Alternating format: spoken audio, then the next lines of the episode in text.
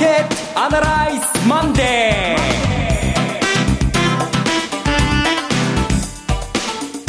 ー。皆さんこんにちは叶内文子です。本日は松尾さんお休みで叶内代打です。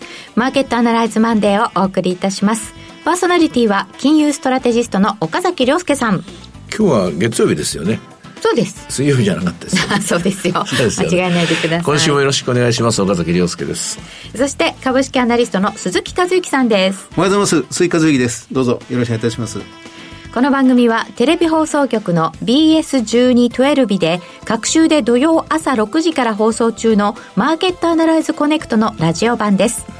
海外マーケット、東京株式市場の最新情報、具体的な投資戦略など耳寄り情報満載でお届けいたします。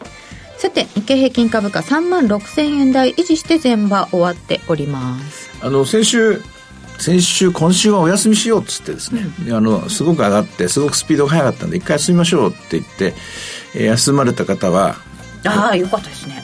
まあ今朝買ってくれたんじゃないかと思うんですけれども、え大体だから大体落ち着きどころと言いますかね。あのもう今週来週来週の金曜日で終わりなのかな。あの木曜日で取引が終わる。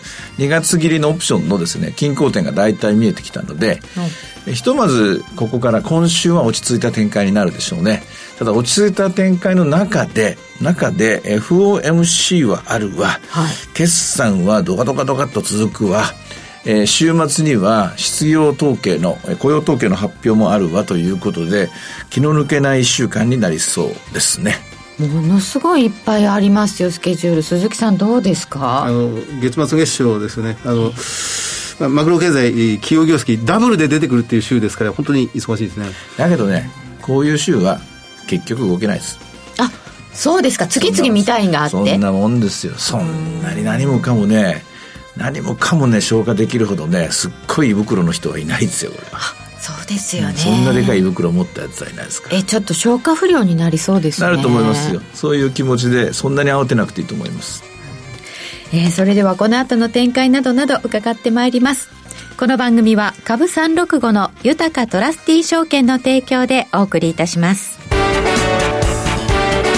今週のストラテジーこのコーナーでは今週の展望についてお話しいただきます。というわけで、先週お休みえーできた人は、えー余裕を持って今週入れると思うんですが、あのーなんとなくまあ、これで大雑把な言い方をすると2万6千円割れと言いますか、2万5千円台3万は、えーあ、ごめん。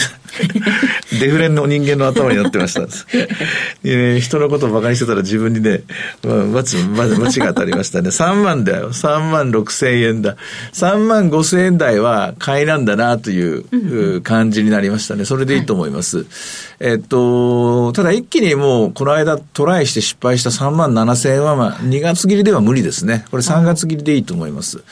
で、2月切りのおそらく均衡ポイントは今のところ3万6500円ぐらいだと思うんですよ。均衡点は。先週の展開から、その、まあ、S q 後の展開ですね、見ながら、ここが一番バランスの取れたところだと思うんですが、ただ、えー来週になるとですね、あのー相場の軸が、軸っていうか、その、ウェイトがですね、はいえー2月切りから3月切りに移行しますので、ひょっとすると来週3万7千トラあるかもしれませんが、今週はそこまでは無理だと思います。一応強気で見てていいと思うんですが、えー、今いくらでしたっけ ?3 万200円ぐらいできた3万んですか？6千飛び79円。あじゃあまだ大丈夫かな。あの、あんまり高いところまで追っかけない方がいいんじゃないかなと思います。形としては、ああ、3万6千円割れたところ、おしめは買ってっていいんだなという認識が、え午前中の間に大体もうできましたから。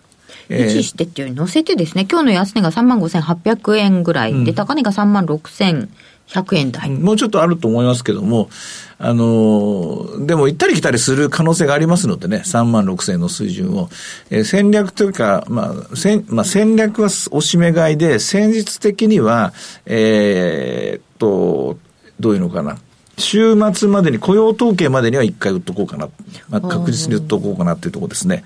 で、えっと、今週から始まるところ、始まるう展開のポイントはですね、まず一つ目に、もちろん決算もあるんですよ。はいでもまあおそらく、まだら模様だと思うので、冒頭でも言いましたけども、えー、強いぞとか、企業業績は日本株、日本企業改善してるんですけども、アメリカの方解約してる可能性もありますから、解約？解約、悪い方に行ってる可能性がありますから、全体として、はいはい、改善対解約と言いますかね、その可能性があるので、ここは多分、あの、業績を、例えば日米を100社集めたら、おそらくトントンみたいな形で、はっきりものを言う人はいないと思います。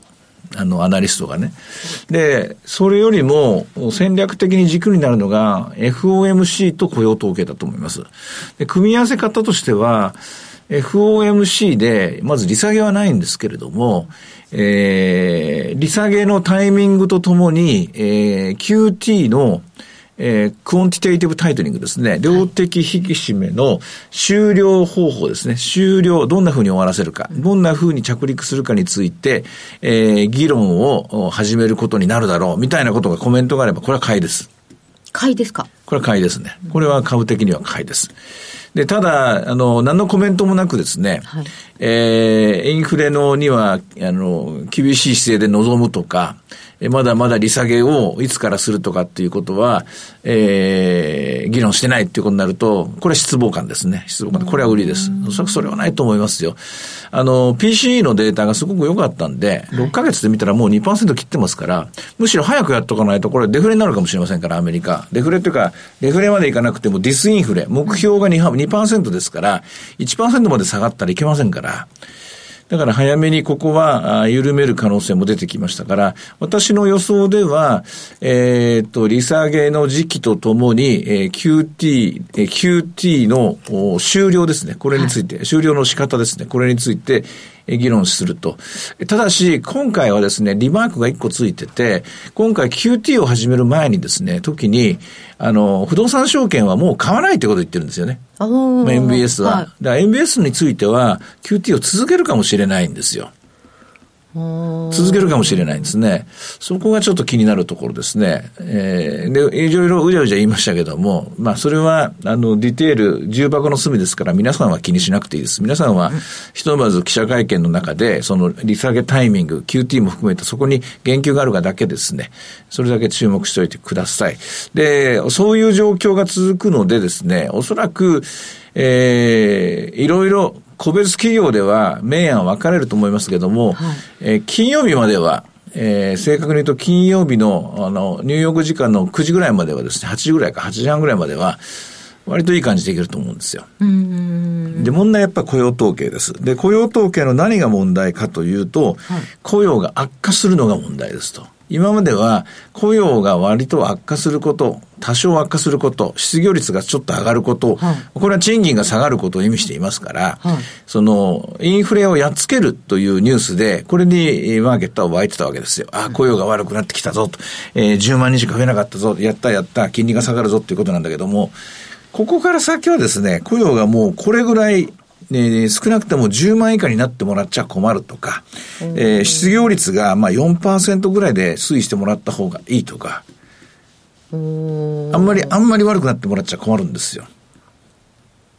ここまでは、まあ、FRB の思惑通りだなって言って、ちょっと悪化してきましたけど、うん、もうこれ以上はいらない。というのは、もうインフレ十分悪化しましたから、まあ、インフレについて、まだいろいろ言ってる人もいますけども、PC を見る限りもう、あの、もう着陸体制入ってますから、十分低下した。十分低下して、で、賃金が4%ぐらい、あの、上がってても、むしろこれは、あの、所得を安定させる、えー、アメリカの家計消費が悪くならないということなんで、いいいい話なんで、これももうこんなに悪く、もうそこら以上賃金悪くならなくていいですよ。で、何が言いたいかというとですね、あの、雇用統計が悪かった時に、アメリカの1、3月から、今年もう始まってますけどね、アメリカの1、3月からあの GDP ベース、やっぱりスローダウンが始まったという認識が広がるかどうかなんですよ。スローダウンが始まったのに、利下げが始まってないって言ったら、これは弱気になります。後手にまた、はいで、利下げの計画が、あの、明らかになって、えー、経済のスローダウンが出てきたら、これは、えー、協調的な動き方ですから、そんなに悪くはならないです。うん、えー、今週に関して言うと、このバランスですね。で、もちろん、あの、利下げの計画が発表されませんでした。で、雇用統計で景気が相変わらず強かった。20万人雇用が増えてました。失業率も3.7に減ってましたとかですね。こういう状況だと、あ、やっぱ強いんだなと、まだそう簡単に引き締めを緩和にできないんだなっていう認識が市場に広がりますから、さほど通用を感じることはないと思うんですけども、先ほど鹿野さんが、あの、えー、ピタッと当ててましたけども、要はそこでのギャップですね。えー、引き締めが続いているのに経済がスローダウンが始まっているという認識が始まると、株式市場的にはこれ来週厳しいです。FOMC の後に雇用統計なので、はい、そこでこうずれちゃうと、はい、あ、失敗ってなるんですね。あのー、2日間ぐらいずれるんですね。31日でしょ。例えば翌日だったらもうデータは入ってくるはずなんですけども、2日あると、いや、本当そうですよ。CPI データなんかは大体あの FOMC の前にもまだ知らない。まだ知らない可能性あると思うんですよね。調べてる最中なので、で、前日は大体わかるっていうのを、あの FRB の人に聞いたことがあるんですけども。本当ですか。でもこれインサイダー情報あの言わなきゃいいんですよ、うんうん。どっかの国みたいに前の日にある新聞がすっぱ抜くとか、あれをしなきゃいいわけです。あれはインサイダー情報ですからね。ただ、あの、あの、中央銀行がやってるんで別にインサイダー情報にならないっていうのは、なんとも不思議な世界ですけれども、うん、でも、アメリカの場合は大体前日には分かってて、で、分かった上で、えー、金融政策を動かしてるから、えー、あの、失業、あの、インフレ率と、金融政策っていうのはそんなにまあ、歪みはないんだけど、雇用統計は、やっぱりギリギリまで分かんないことが多いので、二大巨頭注目 FOMC と雇用統計、うん、基本戦略はあの2万5千円台買いで2万6千500円ぐらいまでの戻りですね。それを取るの3万。また3万って。今日はどうも2万で入っちゃったな。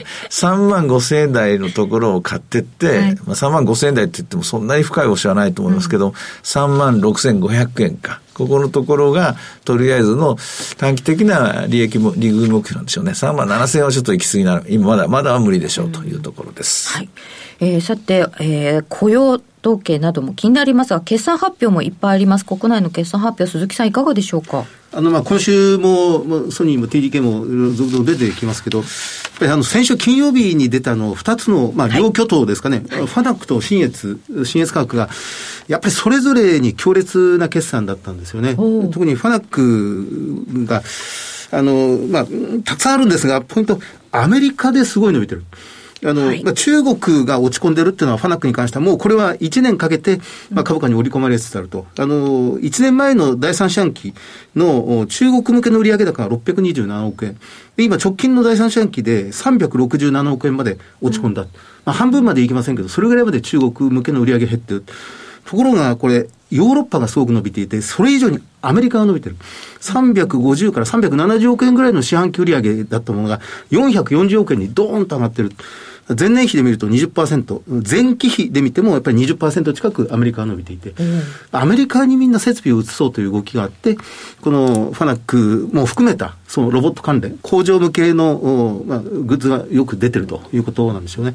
だから全体で見るとまだまだその収益は、えー、通年で3割減益、あの、増額修正されましたけどね、それでも3割減益なんですが、やっぱり相当良いと。で、新越価格もかなり低めに通期の見通し見てますね。あの、1700、1900億円ぐらい四半期利益が出るんですが、今の新越価格の予定ですと、第4四半期は営業利益1400で見てる計算になりますんで、通常ベースでいって300億円ぐらいは、まあ、着地すると上乗せされてくることになるでしょうね。という、まあまあ、すみませんが、ざっと。新越、こう、アメリカ向け、中国向けあたりのところ、気にしてた部分が。ずっとウエイトが、そう、シーソーゲームがどんどんどんどん中国を減らしてアメリカに偏ってるっていう動きが相当出てますね。アメリカはやっぱりいいんですね。アメリカいいですね。市場の反応どうだったんですか、ファナック。あの、ファナックは今、プラス方向で動いてますね。新越は小さい動きにとなってますけど。まあ、寄ってからちょっと上がるみたいな感じになりますね。かなり売られて始まって、ずいぶん値を戻してきてるというはい。えー、さて、えー、株365の動きはいかがでしょうか？今日はですね、えー、寄り付きこそ3万5882円なんですけども、ほぼそれがもう安値ですね。3万5797円という安値もつけてるにはつけてるんですが、大概の時間帯が3万6000円台、175円まで上がって、現在は82円というところで、ちょっと10分足も見とこうかな。そうですね。だいたい3万6000円台でも、えー、ここまで取引が続いてますね。はい。えー、さて、いろいろ展望していただきました。朝6時から放送しているマーケットアナライズコネクトもぜひご覧ください。また、Facebook でも随時分析レポートします。以上、今週のストラテジーでした。ここでお知らせです。株365の豊かトラスティー証券から、岡崎良介さんが登壇される YouTube から飛び出しての無料の少人数制セミナーをご案内します。まずは2月3日土曜日、今週末です。マーケットディーパーリアルセミナー in 浜松。そしてもう一つ、2月17日土曜日、広島で開催。マーケットディーパーリアルセミナー in 広島です。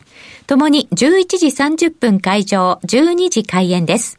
いずれも、講師はこの番組でもおなじみの岡崎良介さん、進行は大橋弘子さんです。プログラムは、岡崎さん、大橋さんお二人によるクリック株365を活用した投資戦略。そして岡崎さんが現状分析から具体的な投資戦略、ウェブツールを使った Q&A も合わせてたっぷりわかりやすく解説します。こちらのマーケットディーパーリアルセミナーでは、セミナー終了後、人数限定でコーヒーを飲みながら楽屋で直接お話しできる特別企画、楽屋アフタートークもあります。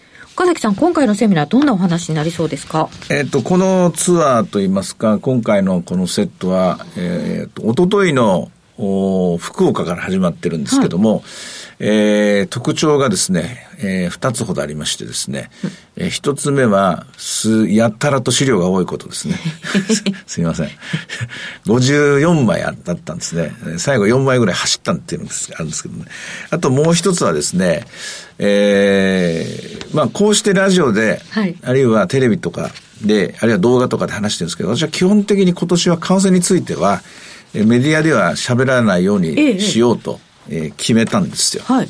それはなぜかっていうと、為替が今年の肝になるなと思ってるので、肝になることを公開で喋ると、えー、もったいないので、肝になることはセミナーでだけ喋ろうと思ってますので、あの、為替の話が割と多いと思います。いつもよりは。今まで私のセミナーに来てくださった方にはそういう印象になるかなと思います。秘密のお話がありそうです。秘密にしようと思ってます。はい、それぞれ入場無料、定員は浜松が40名、広島が60名です。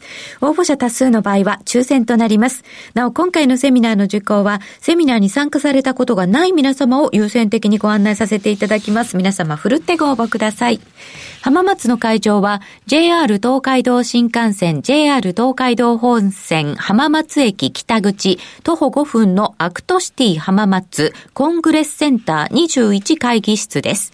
広島の会場は JR 広島駅徒歩3分広島電鉄広島駅徒歩6分グラノード広島3階 TKP ガーデンシティプレミアム広島駅北口ホール 3E です。お申し込みお問い合わせは、豊かトラスティ証券セミナー情報ページより、ウェブからお申し込みください。締め切りは、それぞれ浜松が2月1日、今週木曜日お昼の12時、広島は2月15日木曜日昼12時までです。応募状況によっては、申し込み期限の短縮や延長を行う場合がございます。貴重な機会ですので、お近くにお住まいの皆様、ぜひふるってご応募ください。以上、株365の豊かトラスティ証券からセミナー情報でした。なお、今日ご案内したセミナーでは、紹介する商品などの勧誘を行うことがあります。あらかじめご了承ください。以上。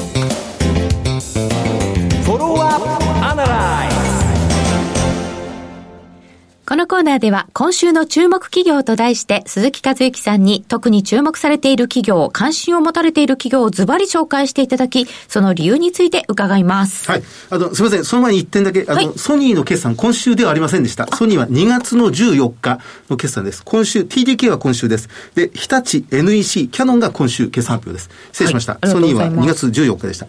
そして、えー、今週の注目銘柄ですが、えー、東レです。えー、銘柄コードが3402の東レを注目したいと思います。はい、あの、決算はあまり芳しくありません。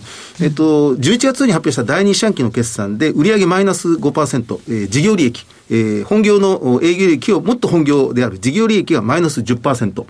で、通期は変更なしで1200億円の、えー、プラス25%ぐらいの事業利益を見ているというところですが、ちょっと達成大丈夫かなというようなところではあるんですけどね。あの、今5つ、4つ5つメインの事業を持っていて、そのうち今一番足を引っ張っているのが、この機能化成品という、まあ、要は半導体向け、電子部品向けのフィルムとか、樹脂とか、まあ、このあたりが在庫調整で足を引っ張ってしまっている。ここが、そのセグメント利益が42%中間期で減ってしまっていた。しかし、それ以外のところがかなり良くなってるっていう状況ですね。えー、繊維、えー、これがプラスの14%事業利益。それから環境、まあこれ水処理の逆浸透膜と言われているところですが、これがプラスの23%。あとは炭素繊維複合材料っていう、まあ、航空機向けに非常に注目されている。これがプラスの36、36%。まあ、いずれも良いんですけど、その電子部品の調整が、まあ、通りあたりにも押し寄せているというところですね。やはり、あの、注目したいのは、この、例えば NISA。新しく始まった NISA で5年先、10年先を、そう、まあ、考えていく、狙っていくっていう時に、何を、まあ、注目したらいいかな。私はこの通れが、はい、まあ、一つ候補に上がるんじゃないかなって常々思ってるんですけどね。いや、プラスチックをリサイクルする。プラスチックからプラスチック。今日本はプラスチックはただ燃やすだけということが多かったりするんですが、ペットボトルからペットボトル。ペットボトルから、まあ、あの、まあ、普通の医療品の繊維に向けてというところで使える。はいそれからあの炭素繊維複合複合材料が、今はまあ航空機向けにコストは高いので、まあ、ここがすごく出てるはいるんですが、これからは空飛ぶ車、まあ、軽くて強烈であると、強力であると。それから、えっと、燃料電池カーの、まあ、水素タンクですね。そうですね。ああいうものに向けての需要がこれから相当膨らんでいくというふうに見られます。あと、やはり何といっても、この水処理、逆浸透膜が、世界で水問題というのが、ますます深刻化していくということが考えられますので、これが、あちこちで需要が高まっている。今、サウジアラビアあたりでは、その中東なお金持ち諸国は、ぱりあの、昔からの上流水の作り方、水を、海水を煮沸して、はい、で蒸気を作って、水蒸気を作って、それを冷やして、まあ、真水を作るってことを行ってるんですが。科学の実験みたいですね。まさにその通り。まあ、どどうしても CO2 が出てしまう。逆浸透膜だったら、それを出さずにするというところですから、まあ、世界でも非常に競争力が高いというところでありますよね。この東レに対する注目度が、ますます高まっていくんじゃないかなと思います。今、えっ、ー、と、時価総額が1兆1000億円ぐらい。売上が2兆5000億円ぐらい。で、総資産が3兆4000億円ぐらいで、PBR が0.7倍ぐらいです。まあ、かなり、まあ、割安放置というところですね。で、えー、配当利回りが2.5%。ROE はちょっと低めです。4.2%というところですが。まあ、かつて経団連の会長を引っ張ったぐらいの社長を輩出した企業ですので、まあ、このままでは、まあ、いてはならないだろうなというところでありますね。これまで切り口がいっぱいあるのになかなか株価が上がらないっていう人でしたよね。そうなんです。まあ、人気は高い、注目度は高いんですが、まあ、業績が今一つついてこないというところはネックでしたね。うんまだもう少し、あの、業績の伸びには、もうちょっと時間かかると思いますけどね。はい、まあ、プラスチックリサイクル、これナイロンを作ってるんですけど、まあ、ユニクロのヒートテックとか、うん、あれなんかもやってますけど、あの、ナイロンはもうほとんどすべて化石燃料、あの、石油原料でない、バイオマス原料でナイロンを供給するという方向に切り替えてるみたいですね。もう石油じゃなくなるんですね。なくなってきてますね。ねはい。はい。えー、今日の注目企業、東レ3402教えていただきました。さて、マーケットアナライズマンデー、そろそろお別れのお時間です。岡崎さん、なかなか、あ難しい来週にはなりそうですけど、今週はうまくいくかなと。うん、あの、消化していくのに時間がかかるので、じっくり吟味しながら、ゆっくりゆっくりと言ってもらえばいいと思います。焦ることはないと思います。ゆっくりです。えー、今日のここまでのお話は、岡崎亮介と、鈴木和之と、そして加納茶彩子でお送りいたしました。それでは今日はこの辺で失礼いたします。さようなら。さようなら。この番組は株365の豊かトラスティ証券の提供でお送りいたしました。